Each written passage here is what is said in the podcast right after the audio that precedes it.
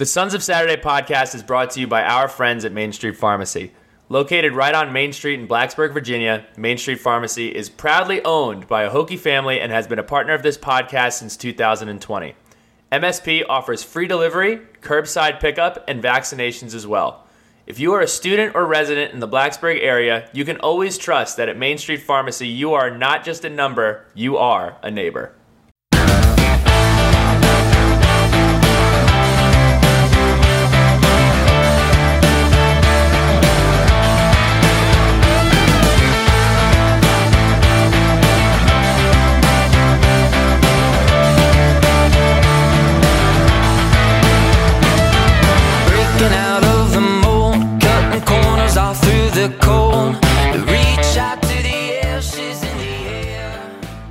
Right, Hokie Nation, we are back for a Hokie Hoops pod after a very successful uh, Thanksgiving week slash weekend for Virginia Tech athletics across the board. Obviously, with the ginormous win for the football program at UVA, um, but we're here to talk basketball. So, first things first, we're going to jump into the girls' tournament. Now, unfortunately, the girls' tournament was not able to be viewed on television. Uh, I was able to watch a little bit of the Tulane game on my phone on Twitter on Twitter Live. So, uh, unfortunately, it was really hard to get a good read of what was going on down in the Cayman Islands based on TV views um, because there wasn't any. So, I'm going basically off box scores here, uh, which is not exactly a great way to um, dive into content and you know break down games. But I'm going to do my best anyway. So, Virginia Tech uh, won both of their games in the Cayman Islands. Um, they are still the number nine team in the country after this week's AP poll, coming off of those two wins.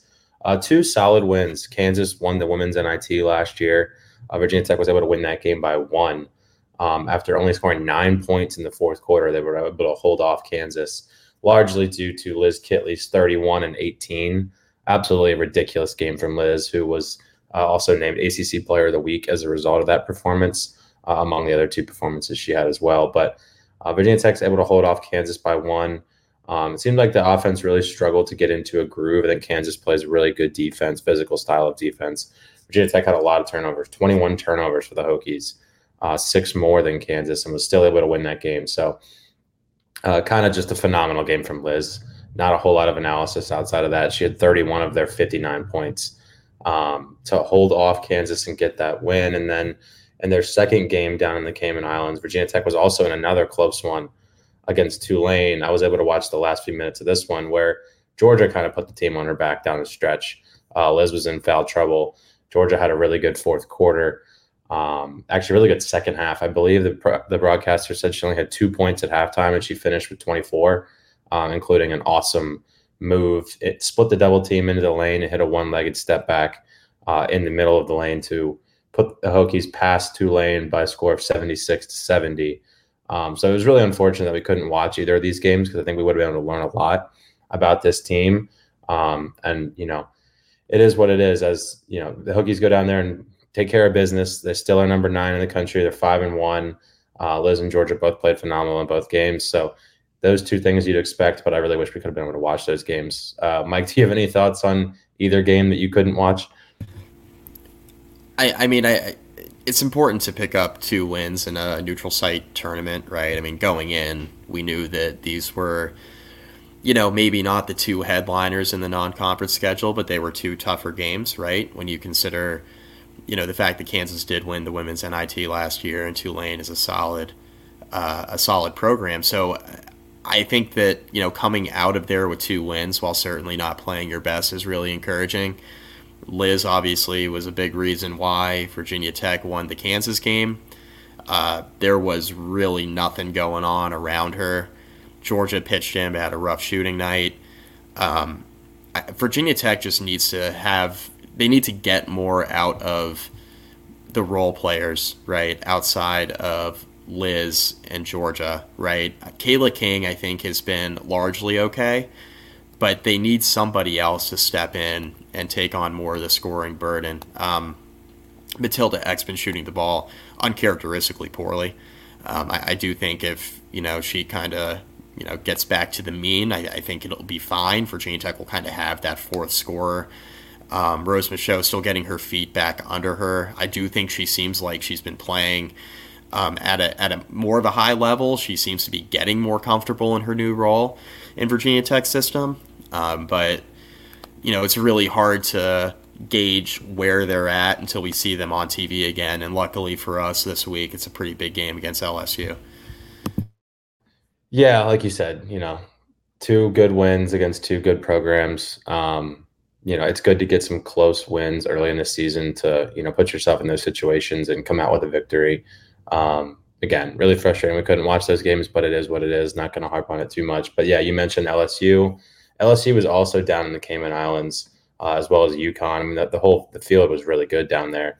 Uh, we just drew Kansas and Tulane, but uh, yeah, we have LSU this week, nine o'clock on Thursday night in the ACC SEC Challenge, first year of that uh, event, I guess you could call it. Uh, and I'm really looking forward to watching this game uh, down in Baton Rouge. LSU was able to win both of their games down in the Cayman Islands against NIA, which is Niagara. And I'm just now learning the Niagara Purple Eagles. They were able to win that game, as well as squeak out a win against UVA, uh, 76 to 73. Um, Angel Reese has still not played for the the Tigers in a few weeks now.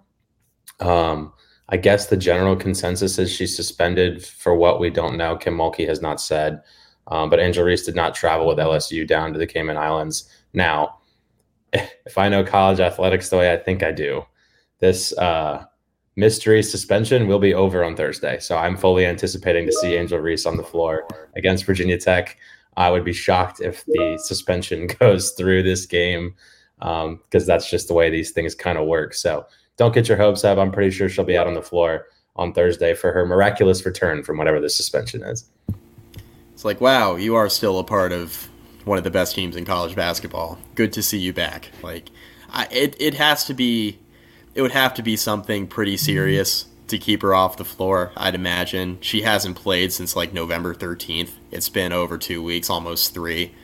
Uh, this would be the game to return for. And if you were yeah. Kim Mulkey doling out a suspension and you're looking at the schedule a little bit, maybe this is where, you know, uh, it's maybe not the worst uh, idea if you do need to issue some discipline to do it where, you know, she's still missing multiple games, but not missing maybe the most important game in their early non-conference schedule. So uh, this is a big game coming up later this week. Uh, I am with you. I fully anticipate uh, seeing her on the floor, Angel Reese, uh, which will make it obviously a much more difficult matchup for the Hokies if Angel Reese is in the lineup. But I think we'd much rather see both these teams at full strength to get a true gauge of where the Hokies are at. Yeah, and make no mistake, even without Angel Reese, this LSU team is absolutely stacked. Um, they have Flau'jae Johnson back from last year's team. Uh, they have Poa back from last year's team. They added Hailey Van Lith out of the transfer portal. Um, Aneesah Morrow had 37 and 16 against Virginia down in the Cayman Islands. And then uh, they have a, a star freshman um, in Mikaylah Williams, who is averaging 17 points a game this year as a true freshman. So make no mistake, with or without Angel Reese, this LSU roster is completely stacked. Um, but I, I, do anticipate her suspension miraculously ending on Thursday as the Hokies travel down to Baton Rouge. So with that, we will flip the page to the men's team. Um, three games down in Orlando. Uh, I guess we'll just start in, in kind of order of which they were played. So uh, first and foremost, I do want to mention that Virginia Tech is currently number 66 in KenPom. Uh, I'm going to mention every other team we played's KenPom number. So, right off the bat, I want to at least get out there and say that Virginia Tech is currently sitting at 66 in KenPom. Um, their first game down in Orlando, they beat the number 86 team in KenPom as things currently stand in Boise State with a 82 to 75 win. Uh, Lynn Kidd was phenomenal in this game. He had 19 and 6.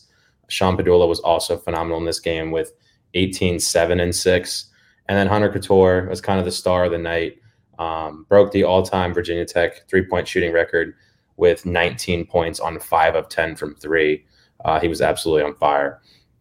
Um, I'll add one more stat really quick, and then I want to talk more about Hunter. But Tyler Nickel had 14 off the bench on 50% shooting. Um, we'll talk more about him as we get through the show. But I just really wanted to highlight this because I saw this take uh, in group chats and on Twitter after Hunter broke the record, and it's kind of frustrating because look, I get it. People like Malcolm Delaney, people like you know Vassallo, you know, people watch these guys play and play really well for Virginia Tech, um, and you don't want to see you know records get broken. You don't think should get broken.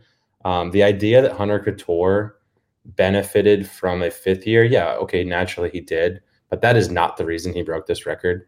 Um, and here's three reasons why. He broke the record on less games with less shot attempts and a higher three point shooting percentage. Uh, Hunter Cattoor, who now has the record, has played 123 games by the time he broke it on 631 shots and 42% shooting from three. Vasallo played 133 games to get to where he was as the record holder on 694 shots and 38%. So he shot a lower percentage. He shot 60 more shots and he played 10 more games than Hunter did. So make no mistake about it. Yes, Hunter Cattoor played a fifth year, and that contributed to him breaking the record. But also keep in mind, Hunter missed a bunch of games for injury once, and the COVID season was less games. So all in all, when you stack up, you know, pure number of shots and pure number of games, Hunter Cattoor would still have broken this record. Um, so try not to take away something from him that absolutely was 100% earned. Yeah, I mean, it was a shortened year coming out of COVID. It was a shortened year, you know, when COVID broke. It was really just tournament time, right? It was a shortened year the following year, right? Teams were missing games. Uh, there's all these COVID protocols in place. Last year, in what would have been Hunter's senior year, he missed like most of conference play, right? A big reason why Virginia Tech didn't reach its ceiling last year is because Cattoor just simply wasn't in the lineup for like two months. Uh, so I, yeah, I mean, I echo everything you said, and he's been a phenomenal player for the program. He's one of the best ever wear a Virginia Tech basketball uniform. That's undisputable. That's a fact. Uh, he's been great, and you know he continues to be really good. He's a very important piece of this year's team for Virginia Tech to get to where they want to go. Um, he was crucially important to these two games down in Orlando. He's a big reason why Virginia Tech won two games over tur- who I believe are tournament teams. Right? I think Boise's going to make the tournament. I think Iowa State's certainly going to make the tournament. Uh, Cattoor was a centerpiece in both of these wins. So I I understand people just on the surface being like, "Oh, he's a fifth year. Like, how much stock can we put into him breaking these records?" I understand that, but it's a cheap argument that's done with very little research. So I would encourage you all to read up a little bit on that. Yeah, like I said, less less games, less shots, higher percentage uh, absolutely deserved and earned that record. So super happy for Hunter to do it down in front of his family too. I think he said at one point when I ran into him shooting that content day uh, for Sons of Saturday, I think he said he had like 50 people coming to those games. So uh, pretty awesome for him to be able to do that in front of his hometown crowd. Um, but overall, you know, really good win um, for Virginia Tech. I, I was, you know, this tournament was kind of scary. There was a lot of really good teams on both sides of the bracket. Um, and to come out of there two and one was exactly what I had hoped for when we recorded last week, Mike. You know, I looked at these three games plus the Auburn one and said you have to go two and two at worst. Well, even if you know, even if you lose to Auburn, you're still two and two out of the four. So um, I'm pretty fired up with how things went. Um, unfortunately, you know, we'll get to it here in a second, but it didn't end well down in Florida. But before we get there, let's talk about what I think was the best win. Um, that the Hokies have had all year, and I think the stats will back that up pretty handedly. But Virginia Tech beat Iowa State 71 to 62. Um, Iowa State's number 27 in KenPom right now. So that is an awesome, awesome win for Virginia Tech on a neutral site. Uh, Iowa State's a historically very good basketball program. I have no doubt that they'll be in the tournament this year. Um, but in this game, Lynn Kidd had 13. Another really good game from Lynn Kidd. Um, Sean Pedulla 17 and 6 another really good Sean Pedulla game. Hunter Cattoor had 18. Tyler Nickel had 10. And that's kind of a theme I want to touch on. Those are your big four, right? Those are your guys who need to score night in and night out for you to be a successful team as the year progresses. Lynn Kidd, Pedulla, Hunter Cattoor, Tyler Nickel. Those are your four. If those four are in double digits on any given night, I like our shot. Um, I like our chances to win if those four are able to play like that. Um, and another guy whose game I've absolutely loved so far this year and want to see more and more of him is Mekhi Long, albeit limited offensively. Man, he does everything right, defensive and rebounding wise. So many second chances created by him on offensive rebounds or tip outs, things like that. And then being able to guard, you know, pretty much the other team's best player. If it's a wing or a forward, uh, he can guard whoever that is. Um, so Mekhi Long had eight rebounds against Iowa State and was a huge part of why Virginia Tech was able to get out of there with a nine point win over a top 25, 30 ish team on a neutral site. I agree. Best one of the year. Uh, Iowa State's really good. Otzelberger, like he's underrated. Very good coach. Um, always has them in the mix, and they'll be in the mix again uh, come the end of the season. In my opinion, they're going to be one of the top three or four teams in the Big Twelve. That should get you a tournament bid. This will likely be a quad one win. This is gigantic, especially coming off of the South Carolina loss, which a lot of us wish Virginia Tech would have had because of what we thought South Carolina was coming into the year. Uh, this is this was a really really important one to get. Uh, I had very low expectations going into the Florida Atlantic game, which we'll talk about in a minute. But this was by far the the best showing that the Hokies had in Orlando. Uh, the Boise State win, you got to grind it out a little bit, right? feel like Iowa State, they kind of had to grind out a little bit too. But I was really impressed with how the defense played in both of these games. Um, the, the defense is certainly trending in a very good direction. I think Mekhi Long and Robbie Beran, in particular, are a big part of that. Two pieces that um, weren't on last year's team that came in as transfers and have really helped the Hokies defensively. Um, it, it's a different looking team this year. They're two of the big reasons why, right, with, with the defense they provide. And the rebounding that they're capable of providing. I, I say in Beran's case because I, th- I, think he could do a better job on the glass. Uh, but Mekhi Long's been really good on the glass, right? So um, solid there. MJ Collins, he's still not shooting it great, right? I think he kind of is what he is offensively. I know he worked on it a lot in the offseason. Mike Young talked about that, but like it's not materializing, and we're getting a larger and larger sample size now. Where I think this is going to be kind of, you know, he is who he is. Do I expect him to improve a little bit offensively? Yeah, I mean that's my hope but he has not been putting the ball in the bucket. What he has been doing is defending at an incredibly high level. So he's a really good guy to have on the court. We just got to find other ways to score, right? Um, I think that's where the Tyler Nickel conversation comes in, where him starting to find himself offensively in Nickel's case is really, really important because I think when you don't have that scoring punch that you were hoping for, in MJ Collins and Robbie Beran, I think you're getting it now with Tyler Nickel getting more comfortable in the offense. He played very well in Orlando um, in the two wins. Very comfortable in his role coming off of the bench, provides that instant offense. He's looking for his shot more. He's knocking down the open ones now, which he wasn't doing early in the year. He's definitely finding himself um, in more and more situations, more and more opportunities for Mike Young and it's because of what he's providing offensively, but I think also he's not as lost as he was defensively from a team standpoint, a team defense standpoint. He's been fine in terms of like individually guarding his guy, I think all year, but off the ball, um, especially in some of the early wins, I, and in the South Carolina game too, in the loss, thought he was a little bit lost off the ball defensively. He seems to be getting a little bit more comfortable with um, the team's defensive scheme and I just think he's going to be a really important piece moving forward. And the fact that he's starting to add uh, more to the punch offensively off the bench is incredibly crucial, especially with MJ Collins and Robbie Beran's continued struggles to put the ball in the basket.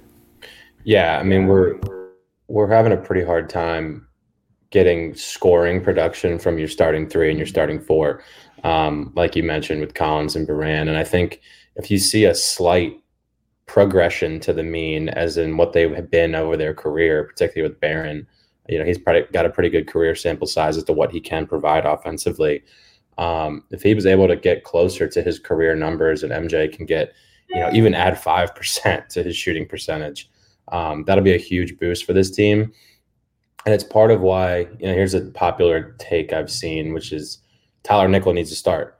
Well, okay, yes, on the surface, Tyler Nickel probably should, right? He probably should be a starter. He's a really, really good player and can do pretty much everything you want from, you know, on the basketball floor. But why does he need to start? And I say that because, you know, in every game, they're pretty much playing the same number of minutes, MJ Collins and Tyler Nickel.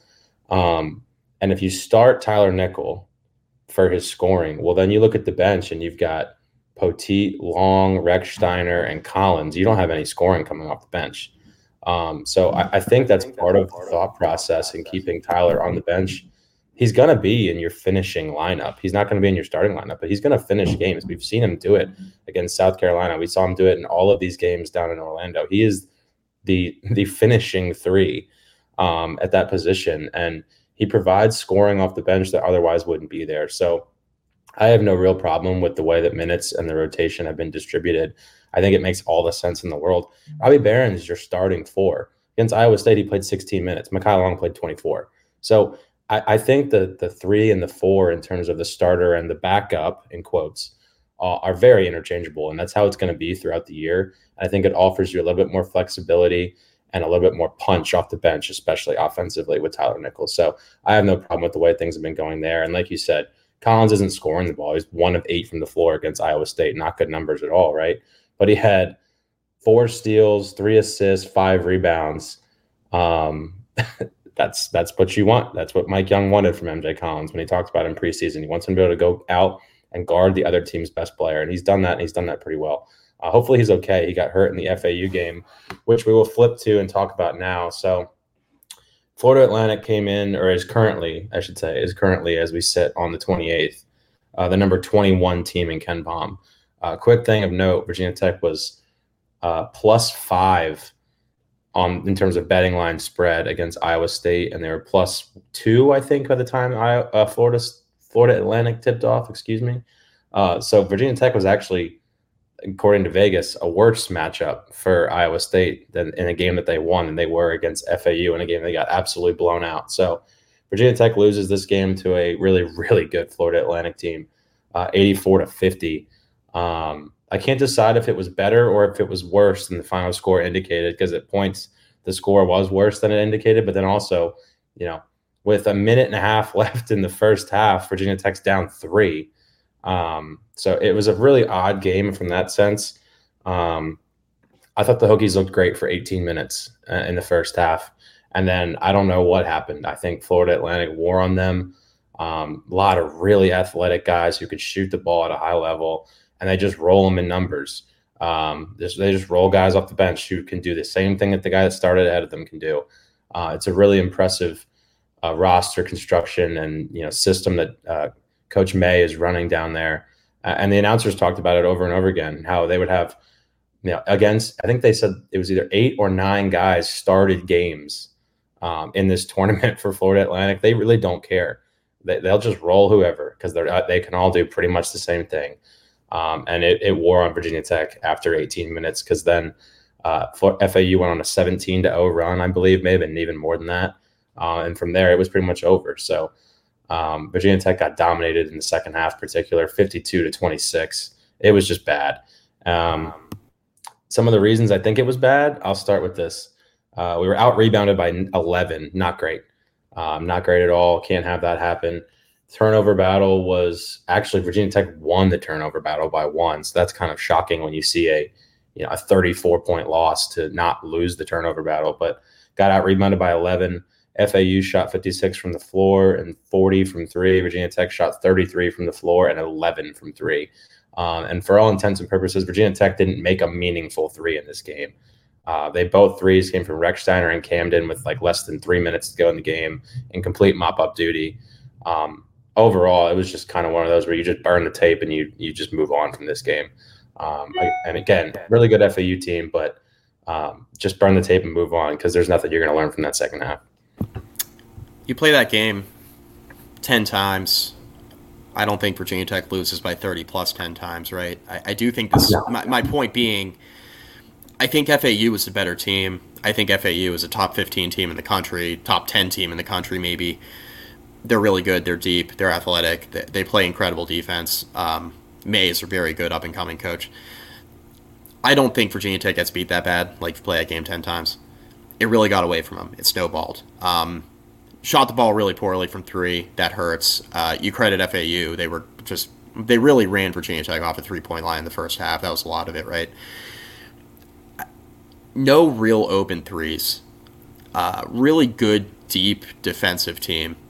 And this is where I think Virginia Tech's lack of depth really hurts them. It's a point I wanted to make in the um, I, I forgot to make it a couple minutes ago. It's a point I wanted to make in the both the Iowa State and Boise State wins. Like, if Virginia Tech loses either Lynn Kidd, Hunter Cattoor, Sean Pedulla, or Tyler Nickel for any extended period of time, it's not going to be good. I, I, there is just not enough scoring on this team when, without the four of those guys on the floor. Um, it, it, builds off of your who's starting, who's finishing discussion, which I totally agree with you in lockstep. If you move Tyler Nickel in his starting lineup, that's totally fine. You have no scoring off the bench. I mean, you, you named Rechsteiner, you know, you named Mekhi Long, Uh, you named um, Elijah Petit. In this scenario, MJ Collins would be going to the bench. Of those four guys I just mentioned, like, are they combining for five points per game? Like, I, I don't know that they are, right? So you've got to have some sort of balance between starters and the bench because when you go when you start rotating some of the starters off the floor, like you can't go to a lineup that has like zero offense in it. Which I think in that scenario you'd be playing, you know, those four guys a lot of times together in some combination where like three or four of them are on the floor at once. What are you going to do? Not score for four minute stretches? Like you can't do that. Um, so Mike Young's hands are a little bit tied because you know some of the existing guys on the roster right now aren't putting the ball in the basket, and they need to start doing that for Virginia Tech to reach their ceiling. Against teams like FAU, Tech is going to struggle because they're they're really deep and they run a million guys at you, and Tech just doesn't have the playable depth that I think we thought they would have, especially on the offensive end of the floor like yes, Mike Young is playing eight or nine guys, and I think that's good, right? And that's an improvement. But he's not playing eight or nine guys that he can play for extended stretches together. You know, it's we're sprinkling in Rechsteiner. You know, we're we're sprinkling in um, Elijah Petit. Um, Nickel obviously playing huge minutes. Camden's not playing at all, really he's a guy that I think you you would hope would play. You know, in his in his uh, second full year in the program, his third year of college basketball. I know he missed a lot of time with Memphis, but you hope he would play more by now. So I, I mean, Tech's in kind of a precarious situation. It'll be interesting to see how this plays out against Auburn, how it plays out against better competition in ACC play.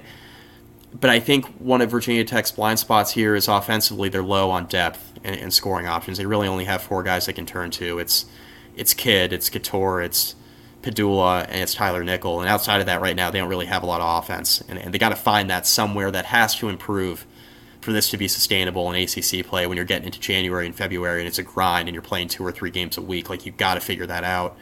So I'm optimistic, right? Because I think Virginia Tech's trending in a really, really good direction defensively, right? So I'm optimistic. Burn the tape from FAU. Let's see what they can roll out here against Auburn on Wednesday. I'm optimistic because of how the defense is playing that this is going to be a sustainable season in terms of like if the offense isn't always there, I think Virginia Tech can grind out some wins in ACC play in a way they couldn't a year ago.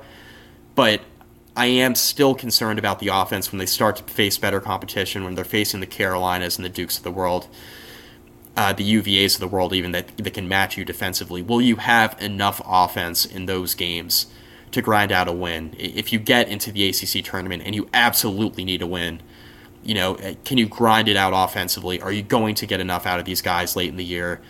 That's still my concern, especially when you see Pedulla and Cattoor playing more than 35 minutes a game still. Uh, it's it's tough. So encouraged by the defense is the big takeaway from Orlando. A little bit still concerned about the offense. There's time to figure it out, but you know Beran and and MJ Collins and and Mekhi Long, like those guys, gotta provide something offensively. They really do um, for Tech to kind of reach the ceiling. I think they need to reach. Yeah, and I think I think Beran and Collins will improve um, offensively back to closer to their you know the back of the baseball card numbers. Um, one other thing to talk about with this tournament before we flip to a, a couple things that I want to touch on uh, as we head into the Auburn game, but uh, the 84 points that FAU scored against Virginia Tech was the least amount of points they scored in this tournament.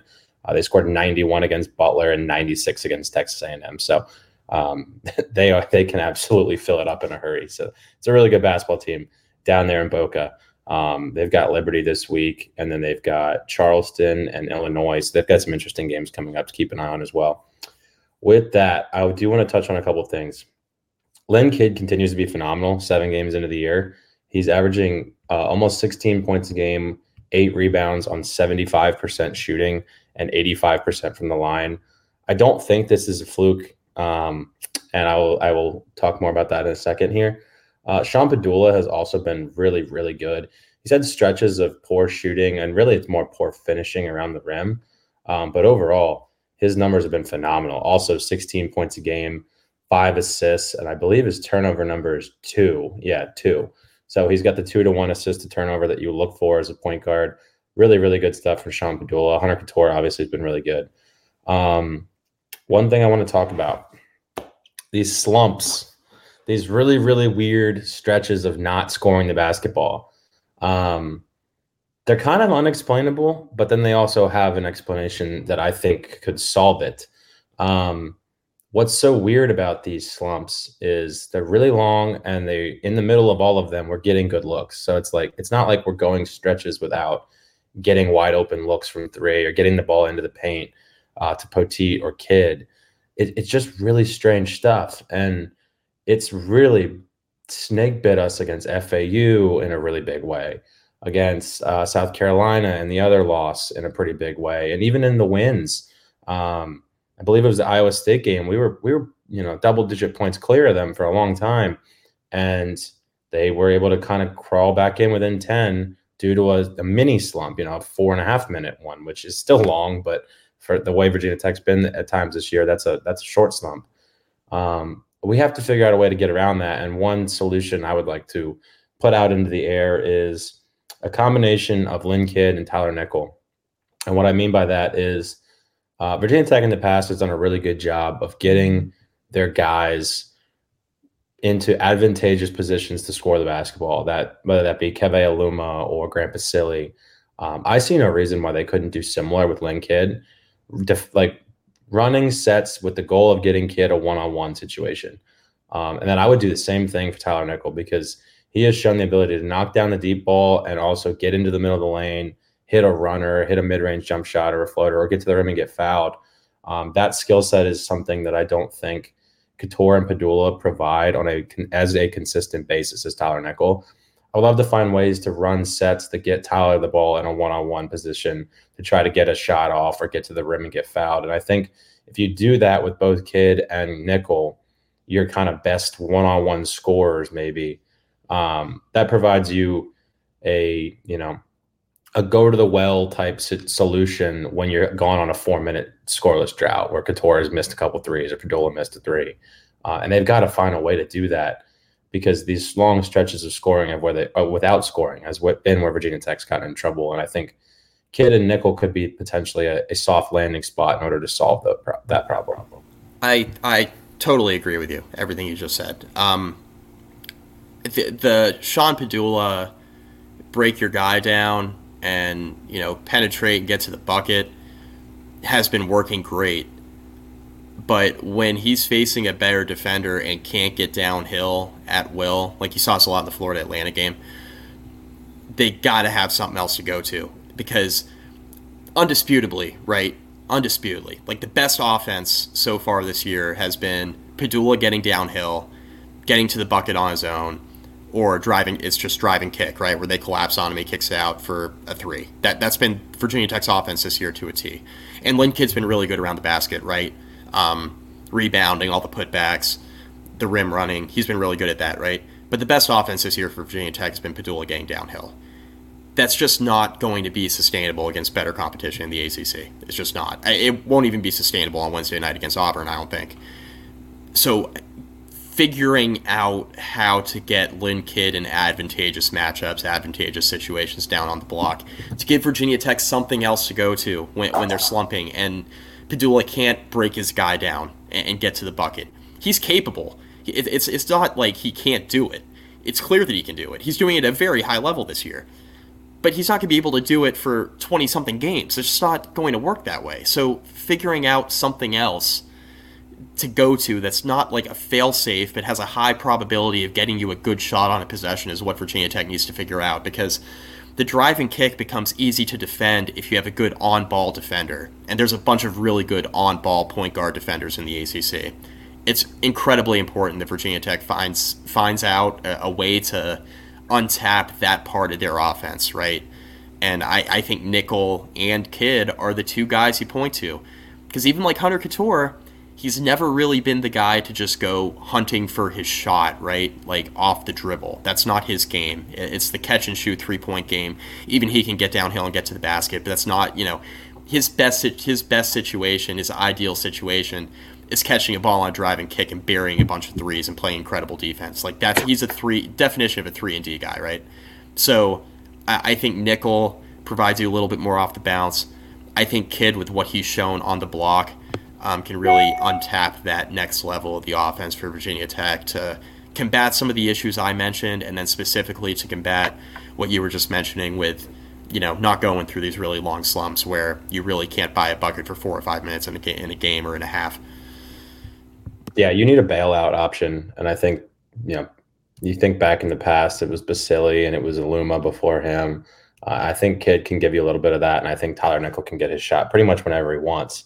Um, mostly due to the fact that he can score from all three levels at a at a higher level than Sean Pedulla, Hunter Cattoor can um, at this point, mostly due to size. So uh, I would love to figure out ways to get those two going. Obviously, Tyler still isn't fully comfortable or consistent in his being comfortable against higher level competition, and I think that'll just come with time. So with that, um, we will move on to the Auburn game. Hey guys, this is Ali Jennings III, wide receiver for your Virginia Tech Hokies. When I committed to Virginia Tech football, I committed to the best. That's why I chose Harvey's GM in Radford. Why settle for less when you can have the best? Go to Harvey's GM for all of your vehicle needs. Tell them Ali sent you. That's Harvey's GM, Tyler Ave in Radford, or go to their website at harveysgm.com for more info.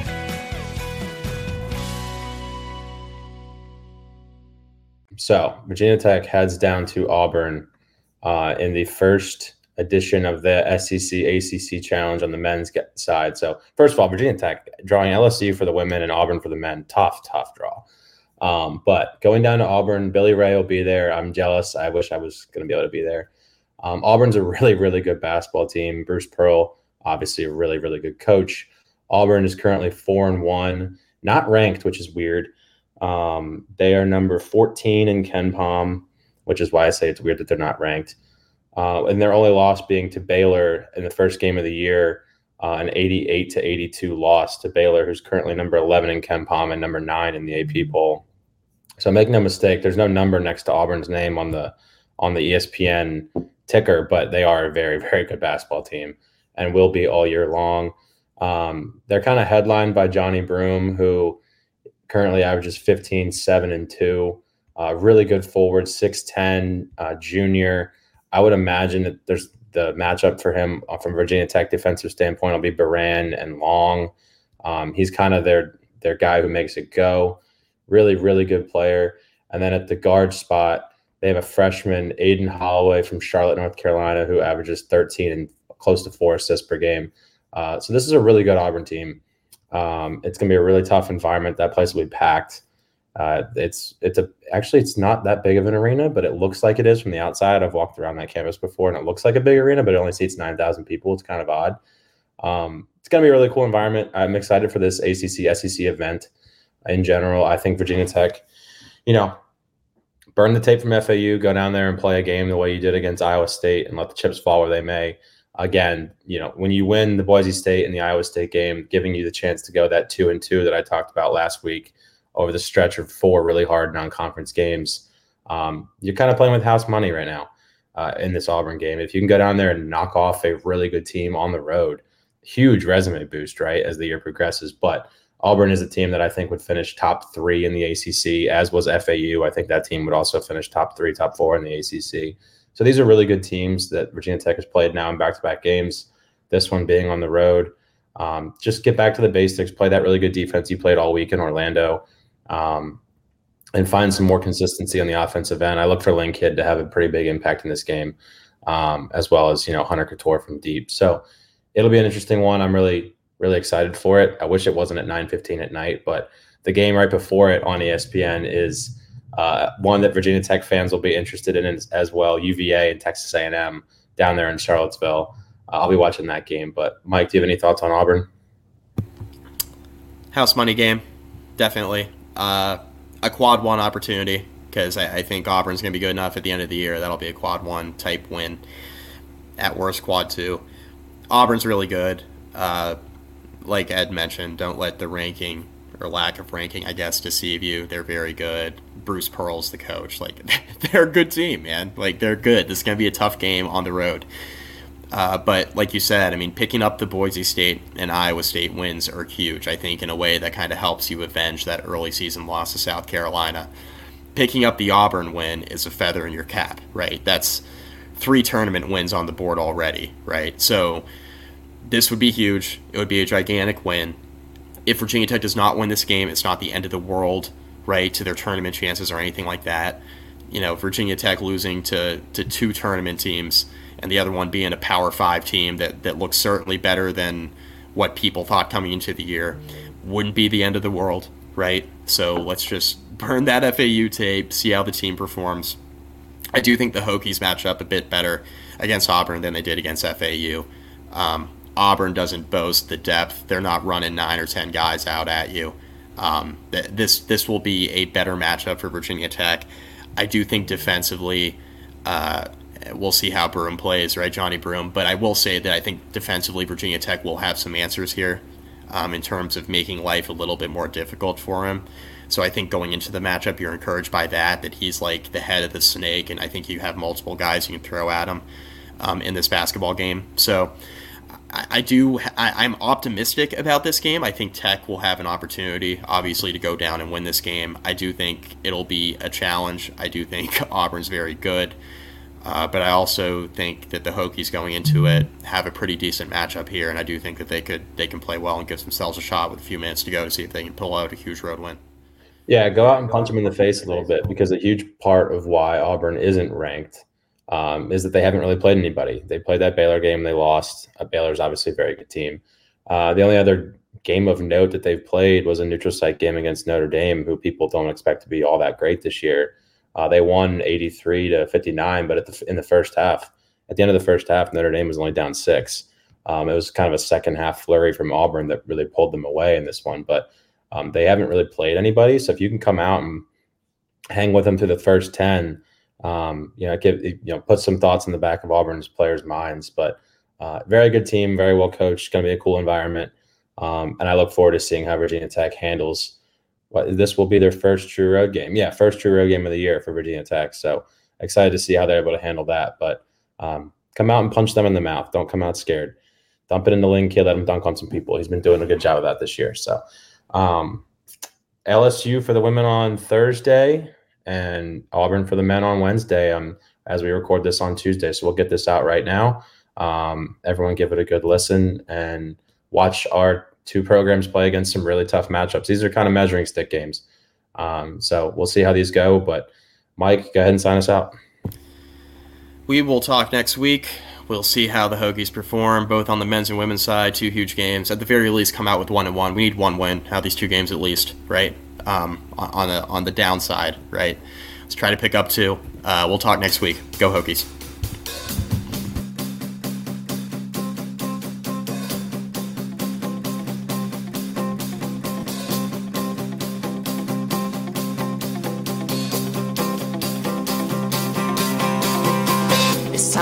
Wander, tripping in the sand. We smoke out windows, drink till we can't stand. But I saw you dance like you want to in my head.